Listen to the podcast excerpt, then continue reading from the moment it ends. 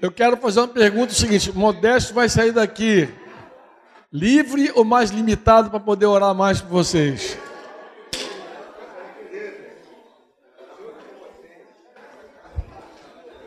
Sentiu a pergunta, né?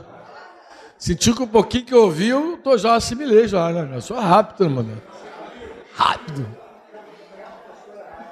Falar duas coisinhas básicas com vocês aí. Primeira é a seguinte: é, se todos os grupos, a pergunta, se todos os grupos cumpriram a tarefa que Modesto deu, alguém ficou devendo? Eles ficaram com dúvida, Modesto? Te procuraram lá? E você disse para ele direitinho, foi dando o caminho das pedras. Né? Você não dá cola igual o Claudinho dá, não, né? Ontem foi um desespero quando eles souberam que Claudinho tinha ido embora. Eita, cara. Ainda bem que eu só falei depois que Claudio saiu, senão eu teria furado o pneu dele, deixado ele sair. Bem, antes de passar para vocês aqui o, o, dever de casa, vamos lembrar o seguinte: é, eu tenho alguns grupos pequenos ainda que eu não visitei. Acho que tem uns três aí ou dois. Vamos lá. Qual o grupo que eu não visitei? Joelso e Paulo. Só esses dois que faltam? Belezura. Joelso e Paulo. Só. Então, vocês não escapam não, tá, queridos? Meus lindos. Escapam não. Eu quero estar com vocês. É, na verdade, eu quero estar com vocês porque eu, eu pensei, já conversei com alguns irmãos, que agora eu posso expor aqui alguns casos, sem citar o pai da criança, sem dizer que grupo foi que teve aquela ideia maravilhosa. Então, aquelas ideias espetaculares. Então, eu já, mas eu já posso pegar alguns exemplos aqui, por quê? Porque eu acredito que o pouquinho que eu conversei com cada grupo vai enriquecer todos e vai guardar. Por, porque a gente olha assim, irmãos, e, e, em geral, vários irmãos perguntam, tem irmãos tristes, tem irmãos chorosos, tem irmãos sentindo reprovado, mas eu digo, gente, faz parte.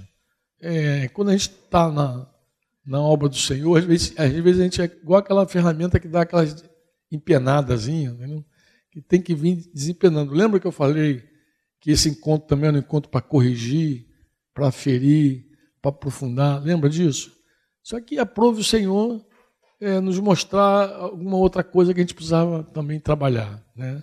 No momento a gente não tinha é, essa percepção, a proposta das tarefas era só que vocês agregassem mais, mais ensino, mais luz para os assuntos que a gente estava tratando, uma vez que vocês conversaram, mas acabou aparecendo junto com isso uma série de outras coisas. Eu estou falando que é uma série porque não é uma causa única. Quando os irmãos perguntam, mas qual é a causa do nosso grupo? Eu não sei. Pode ser falta de simplicidade, pode ser síndrome de originalidade, pode. Pode ser uma, uma interpretação equivocada do texto, pode ser uma comunicação atropelada, pode ser é, preguiça, negligência. Inclusive porque eu encontrei alguns irmãos no próprio grupo já assumindo isso. Ah, nós somos negligentes. Nós não tratamos a coisa como gente deveria tratar. Então, alguns irmãos já até enxergam isso. Ah, nós, então, as causas são muitas. São muitas. As causas são muitas. Mas o Espírito Santo ele está aqui no nosso meio, ele está entre nós. Vocês dizem amém ou não? E como ele está entre nós, e é importante você lembrar disso, ele é muito pessoal. Ele, ele, ele vai tratar com cada um de nós. Porque, embora a gente trabalhou num grupo, Deus conhece cada um ali. Deus sabe é, o que nós precisamos ouvir nesse tempo da parte dele. Ele vai falar. Ele vai mostrar o que pesa sobre cada um de nós. Você diz amém ou não? Agora, uma vez que Deus te mostra alguma coisa sobre você, se negligência, se síndrome de originalidade, se orgulho, se soberba, se desejo de responder tudo, né? se sei lá o que Deus está mostrando sobre você, é, não, não zera. O que é não zerar? É, não, não, não considere que tudo na tua vida está errado. Não já, ah, tua porcaria mesmo, sem palavra, eu devia ter nascido. Para com isso. É, é, é, não trata a coisa assim. O que Deus falar é, deixa Deus te corrigir. Quando, quando você quer fazer uma autodisciplina, uma autocorreção, você corre o risco também de entrar na carne, de ser carnal de novo. Tu pode orar, como Modesto ensinou aqui, várias horas, tu fala assim, tu me sondas, tu me conhece, tu sabe tudo, tu sabes por que, que eu não cooperei melhor com o meu grupo. Tu, tu sabe, eu quero ajuda. Se é um problema de graça, pede, sabedoria, pede a Deus. Faltou algum, alguma coisa para mim? Ou foi demais? Algo faltou em mim? Algum dom, alguma graça? Ou eu fui demais, fui soberbo, fui, quis aparecer? Tu conhece todas as coisas. Senhor. Fui negligente, não, não deu devido atenção, devido carga, devido peso ao que foi, me foi confiado. Você ora a Deus e deixa Deus guiar e orientar você. Não, não, não, não tente fazer uma autoanálise, auto-reforma. Isso não, não, tem proveito algum. Tem, e também zerar a tua vida também não tem proveito algum. Deixa Deus tocar o que Ele quer tocar. Quando você for embora para casa, você vai feliz. Diz, Obrigado, Jesus. Porque eu fui para aquele negócio achando que ia ser uma coisa, levei um puxão de orelha teu lá. Mas deixa ele tocar o que ele quer tocar. Amém? Não, porque senão tu vai seguir inventando coisa, entendeu? Deus não quer que tu invente nada. Confia e descanse nele. Ele é o oleiro e nós o vaso. Amém? Haja descanso, haja paz. E haja arrependimento também, pô. Se arrependa de Deus te aprontar. Se tiver errado, se arrependa. Se te falta alguma graça, algum dom, pede a Deus. Aproveita o tempo de oração, fala assim, me dá esse dom. Quero discernir espírito, eu quero, eu quero ter palavra de conhecimento, de sabedoria. Eu quero... Gente, para para pensar no que eu vou te falar. Para só um minutinho. Se entrar, eu sei que vai ter um milagre hoje aqui. Quando você lê a história de Salomão, você não encontra na história de Salomão um garoto superdotado, que já era desde criança um garoto fenomenal. Ele era tão extraordinário, tão espetacular que Davi falou: ele é que tem que ser rei. Tu não encontra essa história, porque não era assim. Salomão era um homem comum, um homem comum, não era superdotado, não era essa coisa que o mundo vende para você, fulano superdotado, fora da curva, QI 200, para história. Salomão era um cara comum. Um dia Salomão assumiu uma responsabilidade. Deus deu a ele a responsabilidade de cuidar do povo dele. Ele orou, ele olhou aquilo tudo, aquele tamanho de coisa e falou assim: Senhor, eu preciso de sabedoria. Eu preciso guiar esse povo. E Deus gostou da oração dele. Falando de oração ainda. Ele falou: vou dar só sabedoria para você, não, vou dar muito mais do que sabedoria. Mas para para pensar. Jesus fala de Salomão Jesus fala de Salomão, Jesus se refere a Salomão dizendo que a rainha de Sabá, no dia do juízo, ela ia se levantar e ia condenar toda aquela geração. Por quê? Porque quando ela soube sobre ela, que a notícia de Salomão chegou até ela, ela montou num, camelo e viajou centenas de quilômetros para ver o cara. Sei lá quantos quilômetros, foi uma montoeira de chão, para ver um cara. E depois chegou lá, ela ficou mais impressionada ainda. Falou assim, cara, é, é, é, a tua fama ela, na, na verdade, ela nem é real. Você está tá muito acima da tua fama. O que falaram de mim sobre você, na verdade, é, é menos do que você é. Ficou maravilhada com cara, impactada. Ele sabia sobre tudo. Botânica, ele sabia sobre. Ele tinha engenharia, construção. Cara, Deus deu tudo para ele, de todas as habilidades.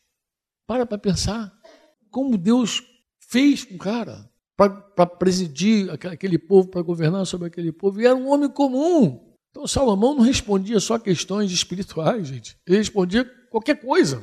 Imagina quanta, quanto questionamento de matemática, de ciência que, que as pessoas tinham. Foi aquela, aquela oração, pô. Uma oração do adultério, de Betseba. Foi. Ela interviu. Foi. Não, não era, ele não era superdotado. É porque a impressão que muita gente dá é que ele era um garoto superdotado, estava lá no meio do reino perdido. Um dia ele, Deus falou: Tu vai ser. Não, ele era um cara comum. Podia ser, né, exatamente. A mulher do adultério, a mulher do adultério, a mulher de, de Urias. Ó, ele, ele recebeu um, um dom de Deus. Amados, para e pensa.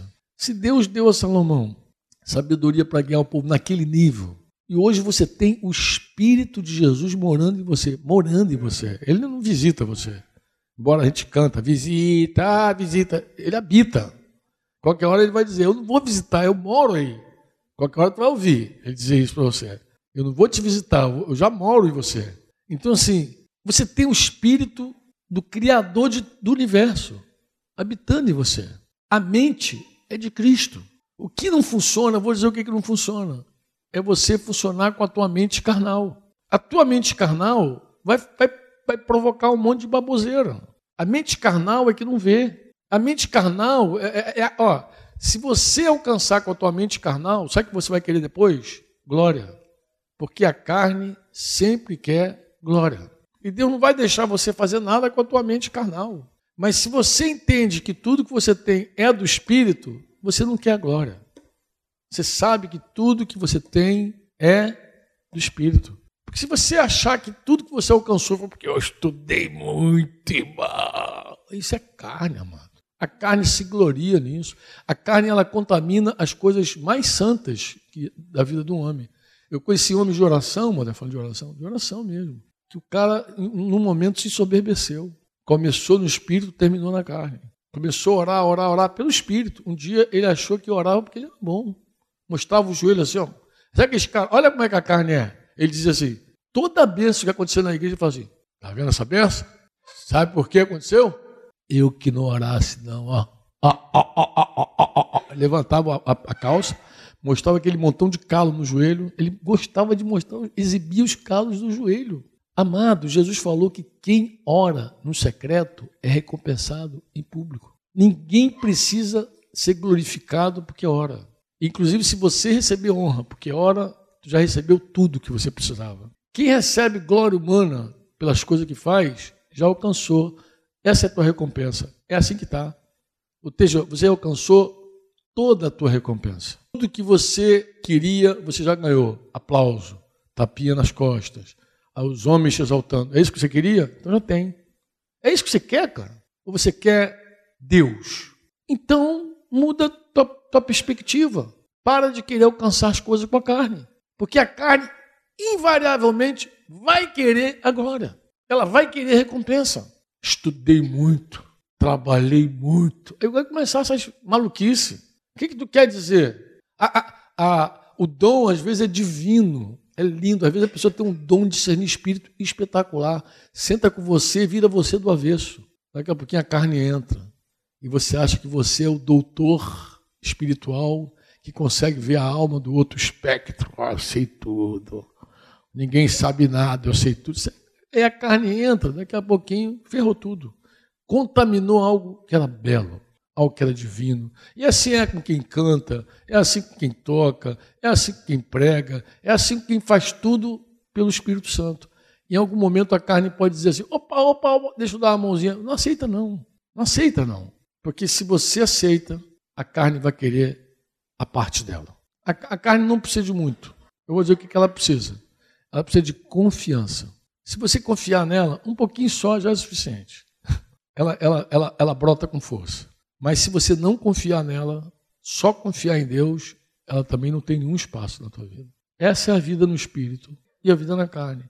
Uns confiam em carros, cavalos, uns confiam no seu braço, no seu intelecto, no seu estudo, no seu PhD, DD, e outros confiam em Deus. Você já reparou, Modesto falou de, como Deus limita os homens, bota em cadeias para escrever, como Deus limita os homens. Mas você já reparou também que modesto que algumas vezes Deus impede você de galgar alguns, algumas conquistas terrenas, humanas, títulos, doutorados nessa terra.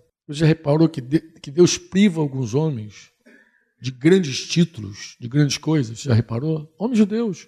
Tem gente que Deus não deixa. Não, vai não. Mas quero estudar. Vai não. Hoje eu sei. E tem um monte de homem de Deus que se tivesse graduação, pós-graduação, DD, PhD, ia ser um inferno. E, os, e os homens, alguns homens que começaram bem no espírito se meteram por esse canudo todo e hoje são doutores do nada. Formais, cheio de arrogância e querendo todos os títulos que lhes foram conferidos, que lhes foi conferido. E, e alguns homens, quando param por ouvir Deus, falam, não, não quero que faz não. Não vai não. Às vezes o cara não sabe, poxa, Deus fechou a porta. Fechou porque se você botar esse negócio aí no teu ombro, se tu agarrar esse canudo, tu vai entrar na carne. O cara que poderia mais se, se gloriar nessas coisas era um cara chamado Paulo. Ele dizia isso, os caras.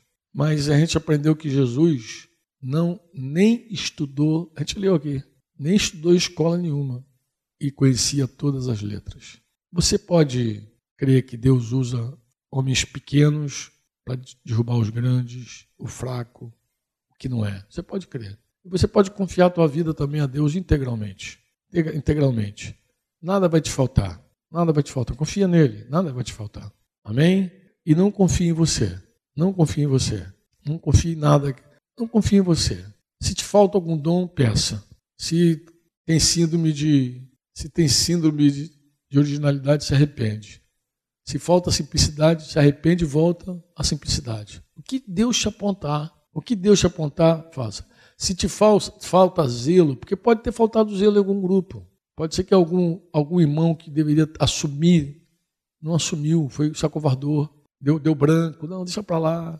Se te falta algum zelo, se arrepende. Porque às vezes a omissão de alguns impede o, o, o bom rumo do grupo. Né? Talvez alguém esteja pensando, pois se eu tivesse sido mais zeloso, meu grupo teria saído melhor. Se te falta zelo, se arrepende. Se foi demais ou se foi de menos, se arrepende. Amém? E, e, e se faltar alguma coisa da parte do Senhor, peça a Ele. Essa que eu queria dizer para vocês aqui, antes de passar a bola para vocês né, e ouvir o trabalho de hoje, tá bom? É, lembrando que amanhã eu tenho dois grupos, Paulo e Joelso, não é isso? E eu sigo, sigo amanhã com vocês ainda, tá? Porque eu pensei, pensei que como amanhã é sexta-feira, dia de, dia de happy hour, pensei na hora do happy hour aqui, a gente pegar aqui e dar um happy hour aqui na galera aqui, pegar algumas coisas que eu, que eu ouvi e fui muito edificado nos grupos, passando no meio de vocês. E expor aqui algumas pérolas para a gente conversar, ver e ver os equívocos, entendeu? Para ninguém sair daqui com nenhum pensamento torto, tá? Amém? Amém ou não amém? Amanhã tá na boa, sexta-feira ainda, não acabou não, tá, galera? Só domingo que a gente não. Arrepiar, ué. Quem é o primeiro grupo que vai falar? Ricardo? Então venha, meu filho. O Ricardo falando, ele já pode passando o microfone para outro, que vai falando, que vai passando o microfone para outro. Eu não sei o que, exatamente o que, que Modesto instruiu vocês. Ouvi rapidamente, vamos ver. Agora, Modesto, seja criterioso também. Se não cumpriu, cagueta. Cagueta que amanhã tem happy hour. Então, é, a gente compartilhou no grupo aquilo que a gente absorveu durante a parte da manhã com o Modesto, de que você venha ter uma oração em cima de uma legalidade com Deus. Né? E a gente conversou a respeito dos testemunhos, daquilo que a gente tinha entendido. Aí os irmãos avaliaram e eu queria falar algo muito, muito breve assim, mas foi algo que mexeu muito com a minha vida e no tempo que também nós estávamos esperando que o Senhor viesse dar resposta de uma oração longa.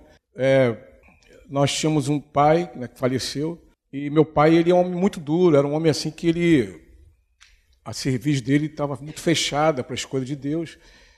E a gente padeceu muito com perseguição, enfim. Papai, nós amávamos ele porque faleceu, mas papai ele nos, ele nos trouxe muito dano. Mas prosseguimos amando o Senhor e amando a ele. Então, no decorrer de 20 anos aproximadamente, meu pai ele teve que fazer uma cirurgia de safena e mamária no hospital de Laranjeiras. E ele ficou ali por volta de 27 dias, se não me engano, período que ele teve que, teve que normalizar as taxas e fazer tratamento dentário, enfim. Só que após a operação, ele não estava reagindo. Aí que entra a questão da, da oração em cima de uma promessa que eu lembrei, eu e meus irmãos. E, e todo esse período, esses 20 anos, nós esperávamos ardentemente de que ele viesse se render ao Senhor pelo nosso testemunho, enfim. Mas, já falei, debaixo de toda aquela perseguição e a coisa assim terrível. Mas finalizando e trazendo uma coisa mais pontual, mais lógica, ele, dentro desse período lá, ele passou pela cirurgia e não estava reagindo. Eu lembro que nós conversávamos com os médicos, que após aquele, aquele momento cirúrgico, a pessoa tem um período que ela tem que começar a andar mesmo para não sofrer trombo, né, para que ela comece a, a ter aquela expectativa de voltar para casa.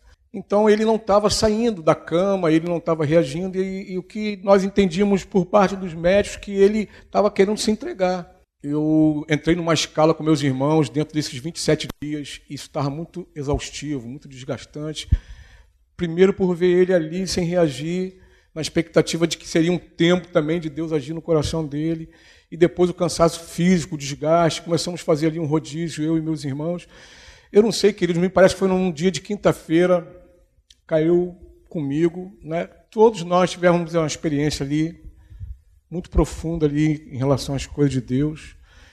E eu lembro que numa daquelas noites, na noite de quinta-feira, eu estava muito exausto. E me veio no coração uma promessa, eu fui ali para o cantinho daquele quarto, no chão, e falei com o Senhor, falei, Senhor, eu oro muito tempo pelo meu pai, a tua palavra, ela é uma promessa, ela diz assim, se eu não me engano, queridos, é Atos 16, 31, crê no Senhor Jesus e será salvo tu e tua casa. Então eu tinha meu pai como minha família, né, ali, e eu estava na expectativa de que Deus viesse manifestar. Eu lembro da oração, falei assim, Senhor, eu creio na tua palavra, eu tenho orado esse tempo todo para ver a tua glória se manifestar. Eu nem pedi para que Deus levantasse meu pai ali para que ele viesse sair dali com vida, mas eu queria ver o propósito dele ser cumprido. Falei, Senhor, faz algo, porque eu creio na tua palavra e tenho orado. Quando eu olhei para o lado, assim, eu vi papai com aquele olhão assim esticado para mim, né? E naquela noite eu creio que ali teve mais de um momento até de dele receber Jesus. Eu falei com meu pai, olhando nos olhos dele, a respeito do amor de Deus, se ele queria Jesus. Bom, papai ali, ele fez uma oração comigo, foi a experiência que eu tive com ele naquele dia. E ele veio a, a confessar, entender, né, se entregou a Jesus. Naquela mesma semana nós o trouxemos para casa, não foi isso, Cláudio? Aí seguiu toda essa expectativa. Então, queridos, eu naquele meu momento com Deus, eu veio, me subiu o coração essa promessa. E eu já estava nessa ardente expectativa de aproximadamente 20 anos. Aquele momento ali, eu, eu, eu entendo que, além de acreditar, confiar naquela palavra, eu fiz exatamente essa oração, de que eu continuava crendo que a minha casa, eu falei, Senhor, faz algo, porque eu, de fato, estou é, muito exausto de tudo isso, por essa espera, e Deus, para mim, respondeu essa oração. Nosso pai, ele partiu, está no Senhor. Isso que eu queria é, deixar para vocês em relação a orar com instância, crendo numa promessa, que essa palavra é uma promessa de Deus, né, para aqueles que perseveram, se colocam, é, não desistem, né, confiam inteiramente e vi Deus manifestar mais uma vez a bondade dele. Cortado, cortado, continuo participando. É. Azul ou vermelha? Azul ou vermelha? Boa noite. É, a gente compartilhando lá no grupo, o Andrews falou para chegar a minha vez e eu me lembrei de uma situação que tinha acontecido no domingo, no dia que começou o TM.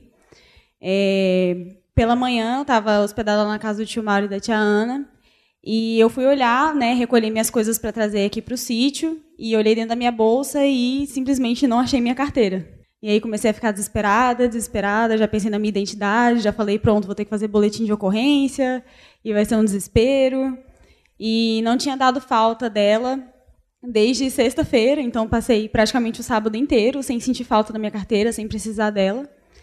E aí já comecei, Senhor, eu sei que eu não mereço, mas tem misericórdia de mim. Me ajuda. E aí já liguei para um, já liguei para outro, já falei com o tio Mauro, e o tio Mauro, não, a gente vai te ajudar, vai lembrando aí onde que você deixou e tal. E aí eu lembrei que a última vez que eu tinha usado tinha sido na sexta-feira, depois de um grupo caseiro que teve, é, do Andrews, e aí a gente saiu para lanchar, e aí eu falei, pronto, ficou naquele lugar.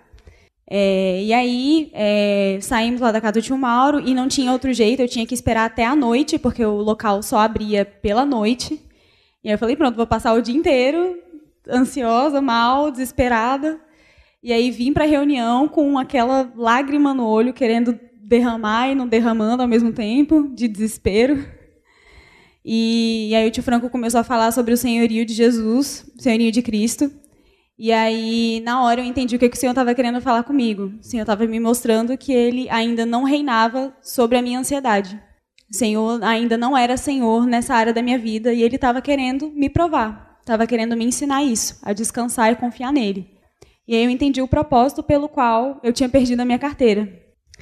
Aí é, terminou a reunião, eu fui para a parte ali de baixo, lá do, do refeitório, é, e aí fiquei um tempo assim parada, tentando, esperando ouvir alguma coisa, algum sinal de fumaça. E aí eu ouvi o Espírito Santo falando comigo aquela palavra de Salmo 127, é, que se o Senhor não guarda a cidade, em vão vigiam sentinelas. E aí eu fiquei assim, tá, Senhor, mas amém, eu, eu, eu entendo, mas o que mais o Senhor está querendo me dizer com isso? E o Senhor falou, olha, quem, quem é que conhece todos os seus passos? Quem é que conhece tudo que você faz, tudo que você vai fazer? Eu sou essa pessoa.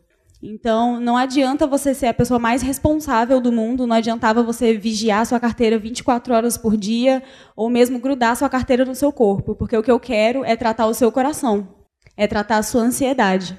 E aí, é, eu guardei essa palavra, e na hora que o Senhor falou isso para mim, eu tive uma convicção no meu coração de que eu iria encontrar a minha carteira, de que eu ia voltar naquele lugar e ela ia estar lá. E aí, isso trouxe um pouco de paz ao meu coração. Aí, mesmo assim, a gente sentou para almoçar e aí eu fui, já fui olhar na internet, falei boletim de ocorrência. Aí falaram que dava para fazer pela internet, aí eu baixei o aplicativo. E aí, na hora que eu abri lá o, a parte do aplicativo, né, que é para você começar a fazer o boletim de ocorrência, o senhor falou assim: você não vai fazer. Você vai esperar até de noite, você vai confiar em mim. Na hora, eu desinstalei o aplicativo Voltei atrás e permaneci com aquela convicção de que eu ia chegar lá de noite e minha carteira ia estar lá. E aí, até o período de noite, é, em alguns momentos eu lembrava da situação e aí eu entrava em pilha de novo, e aí depois eu esquecia, e o Senhor trazia paz ao meu coração, e eu ficava nessa coisa. Toda vez que eu lembrava, o Senhor confia em mim, descanse em mim, porque eu estou querendo tratar o seu coração, estou querendo tratar com você. Isso aconteceu por um propósito. E aí não deu outra. A gente né, foi liberado aqui, a gente foi lá para casa de um irmão. E aí, quando a gente estava no caminho, dentro do carro para ir nesse local que só abriu de noite, eu lembrei daquela palavra. Falei, Senhor, eu estou indo para lá agora. O Senhor falou para mim que se o Senhor não guarda, em vão vigia o sentinela. Então, eu estou confiando nessa palavra, eu estou confiando nessa convicção que o Senhor colocou no meu coração. E não deu outra. Eu cheguei lá no restaurante, Cheguei para o pessoal que trabalha lá, falei, então, ficou uma carteira aí e tal. Ah, qual o nome? É o Karine e tal, é você mesma. Eles foram lá atrás, pegaram, tiraram a minha carteira, entregaram na minha mão. E, poxa, eles podiam ter pegado né, até o dinheiro que tinha lá, mas nada. Tudo estava dentro da minha carteira. Tudo, tudo que eu tinha deixado. Então, foi essa experiência, né? No caminho eu me lembrei que eu estava ali falando com o Senhor, falando, poxa, Senhor, o Senhor falou comigo. Então, lembra aqui, né, daquilo ali que o Senhor falou comigo, lembra da convicção que o Senhor colocou no meu coração. E o Senhor foi fiel, mesmo na nossa infidelidade, na nossa irresponsabilidade, o Senhor segue sendo fiel conosco. E foi isso.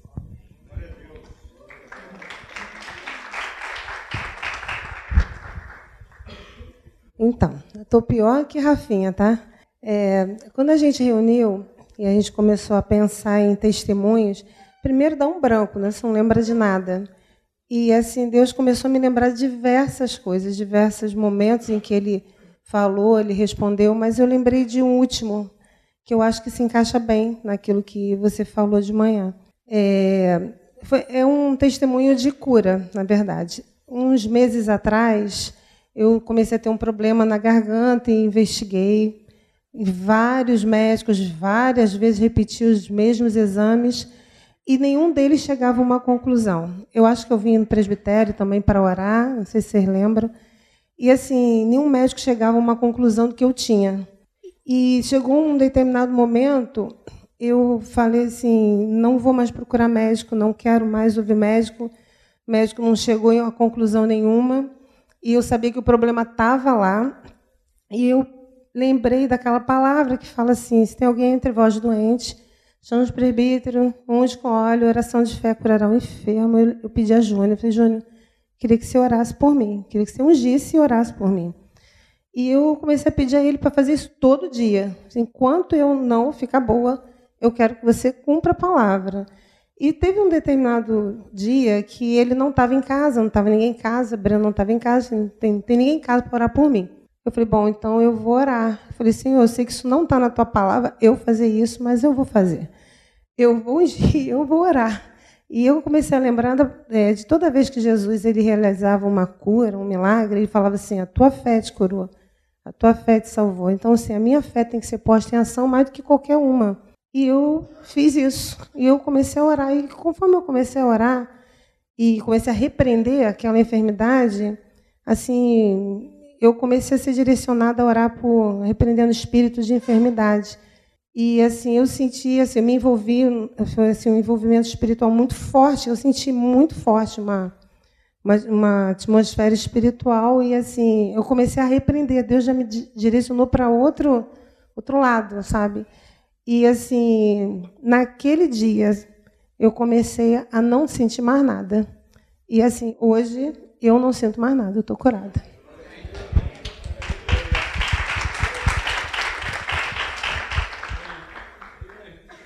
Boa noite, irmãos.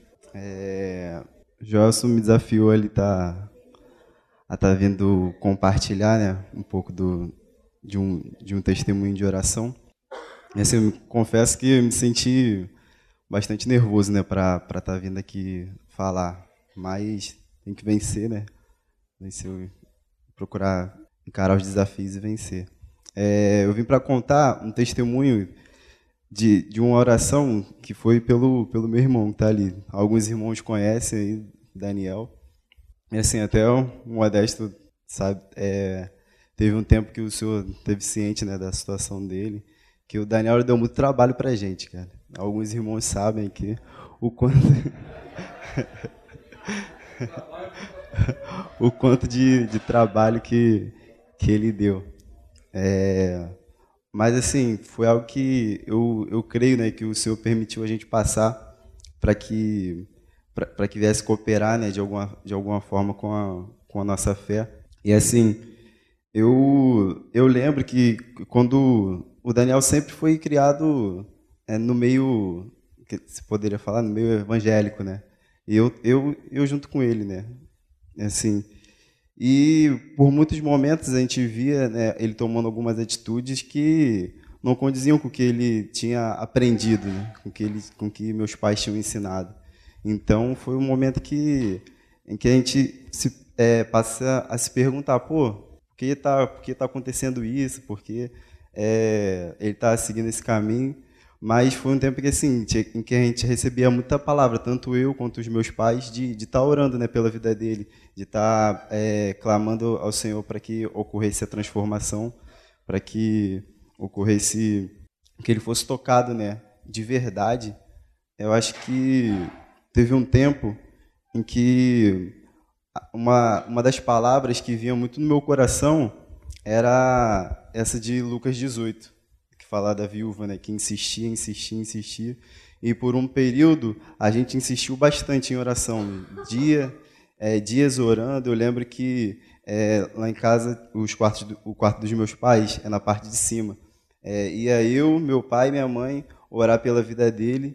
E assim, a gente chorava, é, lembrando né, da situação, a gente é, ficava a emoção, né, vinha, um sentimento, porque eu via né, a situação que ele estava passando, eu não queria aquilo para o meu irmão. Né. Alguns, alguns irmãos sabem, é, estão por dentro né, da, do que aconteceu. Mas assim, essa palavra de Lucas 18 sempre vinha no, no coração, de, de, de é, perseverar, de que um dia eu ia ver realmente é, a transformação dele, ia ver ele sendo é, tocado né, por Deus e, e se arrependendo né, daqui, de tudo aquilo que ele estava fazendo. E realmente foi, realmente aconteceu, né? É, foi, teve um encontro com Cristo de verdade, né? Daquela que transforma mesmo o homem. E assim, é, hoje Teve um tempo que ele que. Eu, eu chamava a atenção dele, teve um tempo que ele estava me chamando a atenção, olha. ele, eu cobrava ele, eu cobrava ele, teve um tempo que ele estava me cobrando. Aí eu. É. Não, é. Tu quer, tu quer contar um pouquinho? tu, quer, tu quer contar? Não sei se. É. É, não sei. Desculpa. Deixa para a próxima. Mas foi isso, entendeu? Que? Boa noite. Eu tô igual o Rafinha também. a mão tremendo. É, meu maior desafio foi, a gente estava conversando no grupo, era escolher uma parte do testemunho para contar, porque o testemunho que eu tenho para contar é muito grande e todo envolve oração, palavra, então escolher uma parte é bem difícil. E eu vou tentar ser objetivo na parte que a gente julgou ser a mais interessante, né? É, eu esperei no Senhor 12 anos e o testemunho que eu vou contar é sobre minha área sentimental, sobre um processo de cura e libertação que Deus fez na minha vida. É, há pouco mais de 12 anos eu tive um relacionamento e esse relacionamento me gerou muitas marcas e eu fiquei presa numa cadeia emocional. Eu não reconhecia, não sabia, mas estava presa. É, e mais ou menos há dois anos e meio, Deus me levou a orar por um irmão. E eu orava, pedia sinal, recebia os sinais. Orava, fazia prova com Deus e aquilo que eu pedia acontecia. É, mas o mais forte de tudo foi o dia que eu compartilhei com uma irmã sobre essa situação. Falei né, que estava ela também me perguntou: isso daí é sério ou só uma brincadeira? Eu falei: olha, parece que Deus está falando comigo sobre ele. E eu falei assim: só que eu estou com muito medo. E eu tinha medo porque eu tinha medo de passar por tudo que eu já tinha passado um dia. Eu vou me iludir de novo, vai dar tudo errado, vou ficar ferida. E essa irmã me deu uma palavra: não tema, crê somente. Na verdade, ela falou na outra versão, né? Não tenha medo, tenha fé. E no mesmo dia eu ganhei um presente. Era tipo uma agenda anual. Todas as folhas tinham um versículo. Qual era? Não temas, crê somente. Marcos 5,36. Depois eu recebia a mesma palavra de uma outra pessoa. Então eu recebi essa palavra três vezes. E aí eu comecei a crer que podia ser Deus na história, né? que Deus de fato estava falando comigo sobre essa história. Passaram alguns meses, eu estava no local e Deus falou comigo assim: lê o contexto dessa passagem. Eu falei, mas Senhor, não precisa, a palavra já, já basta, né? É para eu não temer, para eu crer. E eu fui ler. E eu li só um pedacinho, que era o versículo de cima, eu não lembrava. Mas Jesus deu essa palavra para Jairo, é, quando ele recebe a notícia que a filha dele tinha morrido. E, e aí foi o primeiro susto, porque eu estava orando por um irmão e era esse o nome dele. Falei, Senhor, tem tantos nomes na Bíblia, né? Por que, que tinha que ser uma palavra que foi dada a Jairo? Então aí a coisa já ficou. O cerco apertou para o meu lado, eu vi que Deus estava falando comigo mesmo. Mas o tempo foi passando, nada acontecia. Eu ainda, nesse processo de cura da história dos 12 anos, alguns meses passaram, lá em Porto da Folha, uma irmã perguntou para mim assim: mas quanto tempo você está esperando em Deus? Aí eu falei, eu parei para fazer as contas. Aí eu falei, 12 anos. Ela tomou um susto. Tudo isso? Eu falei, é, 12 anos. E aí no dia seguinte a gente estava numa rodinha falando sobre medo. Aí Deus falou comigo, lê Marcos 5,36. Eu li. Leia o contexto. Aí eu, de novo? e eu subi um pouco mais. E aí eu vi que a história da mulher do fluxo de sangue acontece na mesma passagem. No caminho até Jesus e ressuscitar a filha de Jairo, a mulher do fluxo de sangue toca em Jesus, né? E eu li ali aquela, aquela história que todo mundo conhece, que ela sofria daquela hemorragia há 12 anos. E aí o Senhor falou comigo: você é essa mulher, você tem uma hemorragia na área sentimental há 12 anos, mas eu vou te curar. E aí foi forte demais, isso foi em janeiro. É, e a história do passado, eu tinha no meu coração que eu precisava voltar nessa pessoa e restaurar coisas. E eu sentia no meu coração que é, era o ponto final dessa história, né? Então passaram alguns meses, eu não tive oportunidade de fazer essa restauração, passaram alguns meses. E no exato dia que eu completei 12 anos morando em Curitiba, foi o dia que ocorreu essa restauração. Eu sentei, restaurei, e nós cremos que Deus estava colocando um ponto final naquela história. Ele já tinha dito que tinha me curado e que a partir dali um novo ciclo começaria na minha vida. É, e, de fato, tudo que Deus estava falando era Deus mesmo, era o Jairo. é, então, é isso. Assim, é uma história de cura, de libertação, de promessa cumprida. Né? Foram dois anos de oração, ouvindo de Deus, palavras de Deus. É isso.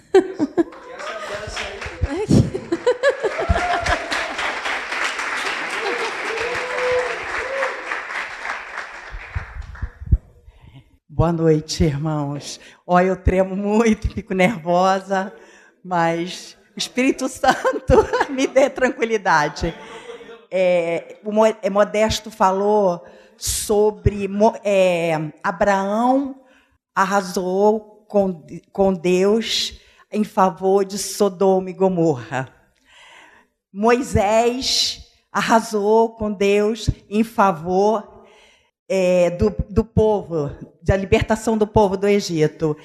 E eu tenho um testemunho assim. É, eu arrazoei com Deus para a volta do meu marido para casa. Foram quatro anos e meio que ele teve fora da minha casa. E eu comecei a falar, Senhor, eu não aceito, o marido é meu, as suas bênçãos é para a família eu não abro mão da salvação do meu marido. E eu lutei, eu orava e, e falava com Deus que eu não aceitava. E Deus trouxe ele para casa.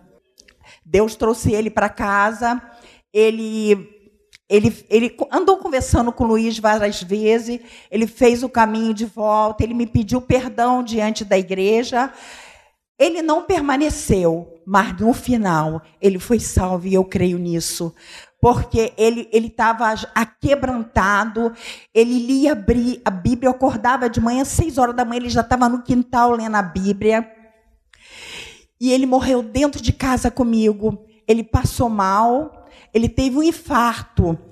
E ele passou mal e eu fui no quarto, já tinha chamado minha família que mora perto para levar ele para o hospital e ele falou: "Minha filha, eu já melhorei". Só que ele falou que melhorou, eu orei por ele. Ele estava deitado, eu falei: "Senhor, não deixa o, o Espírito Santo me comunicou ali que ele estava estava indo. Senhor, não deixa o meu marido morrer e ir para o inferno". E ele falou: "Amém". Meu marido falou amém. E eu saí do quarto quando voltei, porque eu estava com meu netinho para pegar fralda para ele. Ele estava indo, dormindo em paz.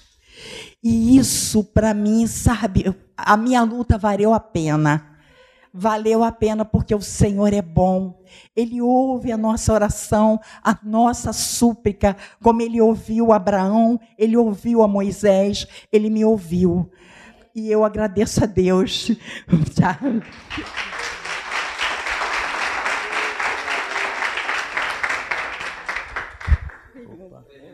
Paz, irmãos. Cadê o Rafinha?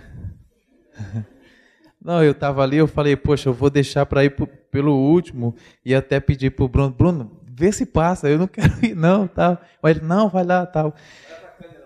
E aí, aí complica tudo mesmo. Irmãos, boa noite, a paz. Meu nome é Carlinhos, tá? Sou esposo da Tati ali. E assim, eu vou falar breve, porque o, o testemunho, assim, é o que Deus fez com a minha vida, né? E vou tentar, assim, ser breve, porque é um... é, é, é longo. Mas, assim, a, no, em 99 eu me re, recebi Jesus aqui, né? Tem 20 anos. E assim, antes eu, eu tinha uma vida totalmente errada, né? Eu vivia no tráfico, era envolvido com um monte de, de parada ruim. E assim, meus dias já estavam contados, eu tenho certeza disso, entendeu? O pessoal que andava comigo todo já, já partiram. E rece... vim para cá, sou, era de Natal, agora estou aqui no Rio de Janeiro, tenho 20 anos, para passar um mês né? Jesus me segurou até agora. Glória a Deus. Mas é, por que eu estou falando isso? A importância da, da intercessão. Porque meu irmão, o Betinho, quem conhece aqui, é, ele intercedeu por mim. Mesmo eu lá, ele já vinha orando por mim e, e pedindo, né? A, verdade é que ele fala assim: eu comprava você com oração né? Aí eu achei interessante, eu guardei isso para mim, né? Porque eu sei que a oração, ela ela, ele falava, ele usa uma expressão também, é, tirar tesouros roubado das, que foi roubado pelas trevas, né? Eu achei interessante isso. Mas assim, irmãos, eu, para resumir, eu estou bem nervoso, a mão aqui tremendo, a minha voz fica meio esquisita quando sai na, no, no alto-falante aí. Mas assim, é o que Jesus fez por mim, tá? O Senhor, ele mudou a minha vida através de oração de alguém. Quando alguém resolveu morrer né, para que eu nascesse, né, eu estou aqui. Mas eu queria é, rapidamente contar uma experiência. Eu, a gente tem um trabalho numa comunidade, o local é chamado Antares, e quando eu vim de Natal, eu vim, eu fui morar lá. E eu comecei, trabalhei, começava a trabalhar, tal, passava o dia trabalhando, chegava à noite, aí eu me deparei com que eu, a casa que eu tinha, que, eu, que, eu, que Deus tinha me abençoado lá, tinha uma varanda e essa varanda não tinha nada, né? Aí chegou certo dia, eu vi lá algumas coisas lá, eu falei, ué, quem está aqui? Depois eu fui ver que o tráfico estava tomando conta da minha varanda. E eu fiquei incomodado, né? Depois eu soube que, que eu era o gerente do tráfico, mais outros lá. Pronto, aí o negócio ficou, ficou meio complicado. Só que eu tive alguns problemas, assim, de ter que ir conversar com o rapaz. Poxa, eu não tenho, não sou envolvido tal, e pega mal vocês aí na minha casa tal. Foi eu e o Alamo, assim, fomos meio usados, né? Só que ele não gostou, né? Ele passou a ter uma dificuldade, assim, comigo, porque eu tive que, que botar ele no lugar dele, né? Mesmo, é, aí, assim, eu sei que, para resumir, ele... É, o Espírito Santo começou me incomodar para eu interceder por ele, né? E assim eu comecei aquela aquela busca, né? E, e, e certo tempo agora, pouco tempo eu tive na é, que, passei pela uma rua lá, estava eu e minha esposa e eu olhei assim, aí eu parei o carro, estava falando com, com os vizinhos lá, aí eu parei o carro, lá vi um, um rapaz, ele é grandão, com a roupa de chinelo, né, calça, a roupa toda de, de, de assembleiano, né? Aí eu fiquei assustado, né? Eu falei, parei assim, aí ele foi se aproximando, aí eu, Betinho, que o nome dele é Betinho. Aí ele, fala, varão. Aí eu, eu fiquei assim sem, né? Aí ele chegou para Tati assim, aí, dei muito trabalho o teu, teu, o teu, o teu esposo aí, pô, gerente do tráfico aqui, tal, com fuzil lá na, na casa dele, dei muito trabalho e tal, e hoje eu sirvo o Senhor Jesus, né? Por que estou falando isso? É, 1 Coríntios 4, 2, versículo 4, né, fala para que sobre é, é, Timóteo, desculpa aí. É, vocês entenderam, né? Então, assim, é, isso aí. Mas assim, é, isso é importante, nós intercedermos pelas pessoas, né? Por alguém que, que, que você conhece, que, que hoje se morrer vai para o inferno e que isso sirva, né? Um, que esse peso fique dentro de nós, né? Porque eu sei que o Espírito Santo ele quer salvar, mas ele quer nos usar, né? E eu quero vez e outra eu falo para o Cláudio, poxa, obrigado aí pela perseverança de vocês, porque se não fosse pela perseverança de vocês eu estaria morto, né? E eu louvo a Deus pelo presbitério, quero honrar, quero dar graças a Deus por, pela vida desses irmãos que perseveraram, que através dele eu estou aqui.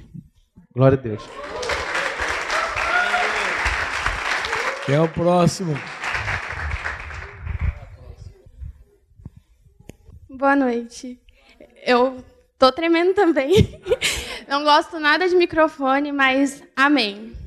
É, eu contei, compartilhei com os irmãos lá no grupo um testemunho que o, que o Senhor é, me fez passar. A gente teve um acampa dentro, lá em São Bernardo, com Fonseca. e nesse acampa dentro ele estava falando sobre os dons do Espírito Santo. E aí ele falou que o Senhor tinha falado que a gente precisava pedir esses dons para Ele. E diante dessa palavra, eu já vim orando há algum tempo, falando para o Senhor que eu queria que Ele usasse a minha vida, não só dentro, mas também fora. E comecei a orar pelos dons do Espírito e o de Fonseca foi e impôs as mãos sobre nós. Os jovens estavam lá e orando. E eu pedi para o Senhor um dom específico para mim poder orar pelos enfermos. E quando eu pedi, eu achei que ele ia me dar um. Eu sabia que ele ia me colocar à prova. Porque o de Fonseca falou: vocês vão pedir, mas o Senhor vai colocar vocês à prova. Então, fique esperto. e eu falei: tá, né? Só que eu queria, assim, que ele me colocasse à prova ali no salão onde a gente se reúne, ou com a minha família, só que ele não fez isso. Não. É, a gente passou o fim de semana no salão e na segunda-feira eu fui trabalhar, saí do trabalho e estava no ponto de ônibus, com o ponto de ônibus lotado.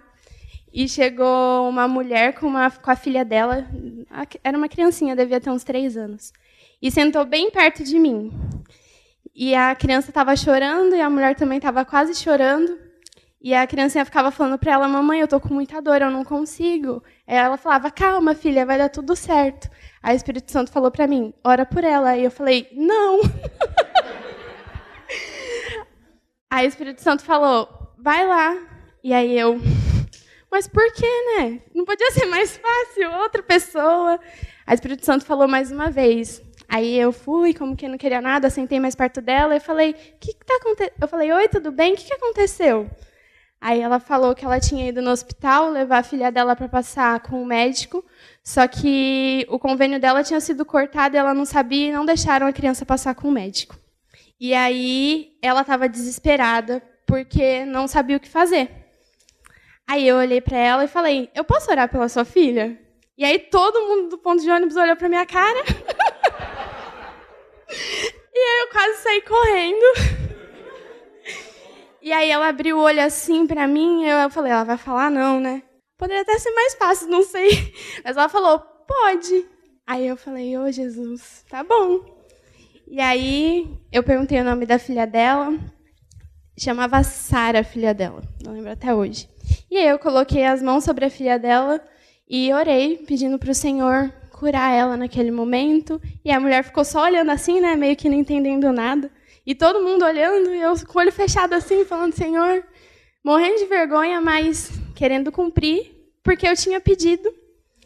E aí terminei de orar, ela me agradeceu, e aí eu saí de perto, porque eu não queria ficar mais ali. aí eu falei: Senhor, que seja feita a tua vontade.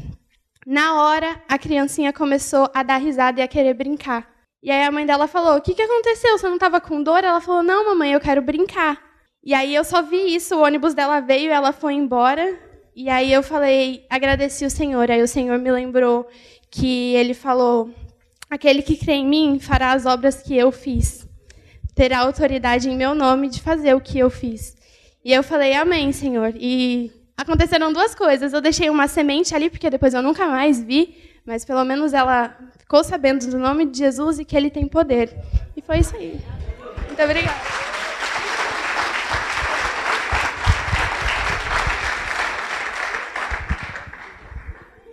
É, boa noite. É, há um tempo atrás. Tô. É,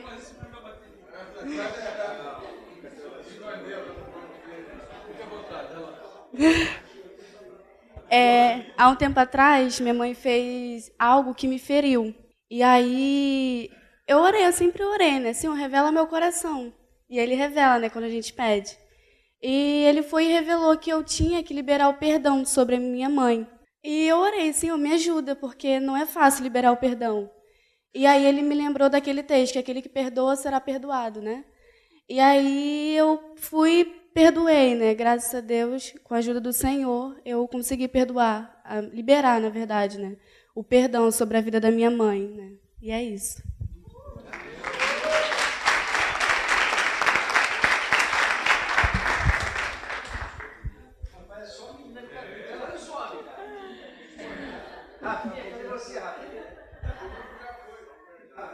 São Bernardo. Bom, boa noite, a paz. Eu vou tentar ser bem simples, objetiva e clara, até porque eu estou bem nervosa. é, eu estava compartilhando com o grupo né, um testemunho sobre a minha vida, sobre obediência e também discipulado. É, algum tempo atrás o senhor vinha me falando sobre o ID fazer discípulos, é, tanto na palavra como em algumas ministrações que eu escutava pelo Fonsa, né, lá em São Bernardo. E, e me confrontava muito, porque eu falava, Senhor, como que eu vou conseguir fazer discípulos? Eu olhava para mim, eu falei, eu não tenho capacidade nenhuma. E o Espírito Santo falava, mas você não tem capacidade nenhuma mesmo. Não é pela sua força. E aí eu comecei a orar. Eu falei, Senhor, essa é a sua vontade e de fazer discípulos. Então, eis-me aqui. Eu não sei como que vai acontecer, eu não sei como que vai ser, mas eis-me aqui. E em março, no retiro de Brasília, uma irmã que eu não tenho muita intimidade, né, veio até mim e falou: "Eu gostaria que você cobrisse a minha vida". E eu falei: "Oi? Como assim?" E também algumas semanas atrás, outra irmã que eu já tenho contato, intimidade, uma jovem também. Ela falou: Eu gostaria que você cobrisse a minha vida. Eu falei: Senhor, meu Deus do céu. Enfim, eu não sei como que vai ser, continuo não sabendo, mas eu quero fazer a vontade do Senhor. Então, seja conforme a vontade dele. Exatamente. Amém. Acabou, Modesto? Acabou? Acabou? Atendeu, Modesto, não, atendeu ou não? Você foi edificado, valeu, foi tudo bem. Vale a pena orar, né? Eu, eu queria é, falar duas coisas ainda do que ouvi aqui, né? É, eu queria enriquecer um, um, tema assim. O tema da Dani, eu queria dar um toque, Dani. Posso dar um toque no teu testemunho? Porque assim, eu, eu achei que a Dani fosse contar uma, uma parte da história dela que eu acho muito edificante. Um dia a Dani ficou presa dentro do quarto. Era isso que ela pulou, né? A, a, a Fabi pensou a mesma coisa, né, Fabi? Pensou. Um dia ela foi mexer na maçaneta, a maçaneta plum, caiu lá de fora. Aí bateu o desespero. Conhece mulher, né? E ela era é minha, aquela menina que gosta de pagar mico, sabe? Miqueira, né? Que a gente chama. E ela então ficou desesperada, porque ela não sabia como abrir a, a porta, uma vez que a maçaneta caiu do outro lado e bateu o desespero, bateu o desespero, bateu o desespero, bateu o desespero. E ela então ligou para o padrasto dela aqui no Rio de Janeiro e começou a monitorar. Estou presa aqui no quarto. Coisa calma, Dani, fica tranquila. Coisa tal. Pega uma tesourinha. Tem uma tesourinha no quarto? Ah, tem. Tá. Lá, orientou ela. Pluf, abriu a porta, saiu toda feliz. Quando ela saiu, o Espírito Santo falou: Bem, você já está presa há vários anos. E você não, não tem essa fobia toda. Você não faz questão de sair do teu cativeiro. E ficou presa em alguns minutos aí no teu quarto bateu esse desespero para sair. Enquanto ela falava aqui, eu, eu lembrei disso, Dani. Não, eu lembrei de vários momentos. Lembrei também do dia que eu fui. Porque eu tentei marcar esse, esse encontro, esse encontro que ela falou, que ela restaurou, eu tentei marcar várias vezes. Sabe que é várias vezes? Várias vezes. Várias vezes, em vários momentos, inclusive porque a, a pessoa com a qual ela ia sentar e restaurar não estava nem disposta a isso. Então não queria. E eu falei assim, do jeito que eu falei com você, a gente não impõe nada. Falei, querido, agora vai ser assim. Essa restauração vai acontecer quando você, você vai me pedir. E deixei ele com o papai. E papai desceu-lhe a varinha no bumbum dele. O tempo passou, foi, e, e, Dani começou a falar desse assunto dos 12 anos, dos 12 anos que Deus estava falando com ela, que tudo era 12, 12, Jairo, 12, aqueles mistérios todos que, falou, que ela falou aqui. Liguei para Dani, falei, Dani, marquei com o irmão. Ele já estava moído, já, já passava moidinho, estava pronto. Aqui com o irmão, aqui com a família dele. Vai ser o dia do, da conversa, tem que ser aqui em casa, lugar neutro, né, Dani? E Dani começou a chorar. Eu, no primeiro momento, achei que ela estava chorando de nervoso, sei lá, emoção. Mas ela falou, Franco, sabe que dia é quarta-feira?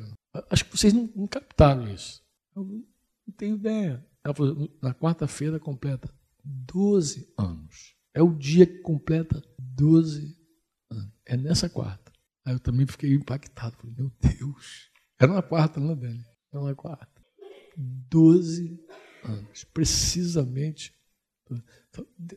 Os detalhes, como Deus, como Deus ele fala, como Deus cumpre. E foi interessante, eu lembro quando terminou aquele, aquela conversa de Dani, aquela restauração toda, a gente gravou tudo para ficar tudo registrado. Não, gravei mesmo em áudio. Falei, eu quero botar o áudio. Ó, vamos gravar tudo aqui. Essa conversa vai ser registrada. Quando terminou tudo, a nossa oração foi essa. Aqui, Senhor, tu vira uma página. Acabou essa história. Depois de oração, choro, perdão, tudo aquilo que a gente fala que é restauração. Restauração, lembra que eu falei que tem três verbos para quem pastoreia? Restaurar, restituir, semear. Passado, presente, futuro. Lembra disso? A gente tem que guardar isso no coração. E nessa restauração, presença de confissão, de perdão. Na verdade, esse, esse, esse, trato da Dani é um processo, né, Dani? Que em vários momentos ela quis tratar o assunto também. Ora, achava que estava livre. Daqui a pouco a gente sentava, conversava, Denise sinalizava, outro irmão sinalizava, ó, oh, Dani não está livre. Eu até achei um momento, falei, não é possível, estão pegando o pé da garota. Não, ela não está livre. E Dani, ela, ela, ela é pequena, mas ela tem virtude também, entendeu? E uma das virtudes da Dani é que ela não esconde. Ela, quando fala, quando eu falei no da inveja, ela puf, lembrou, confessou. Ela nunca escondeu.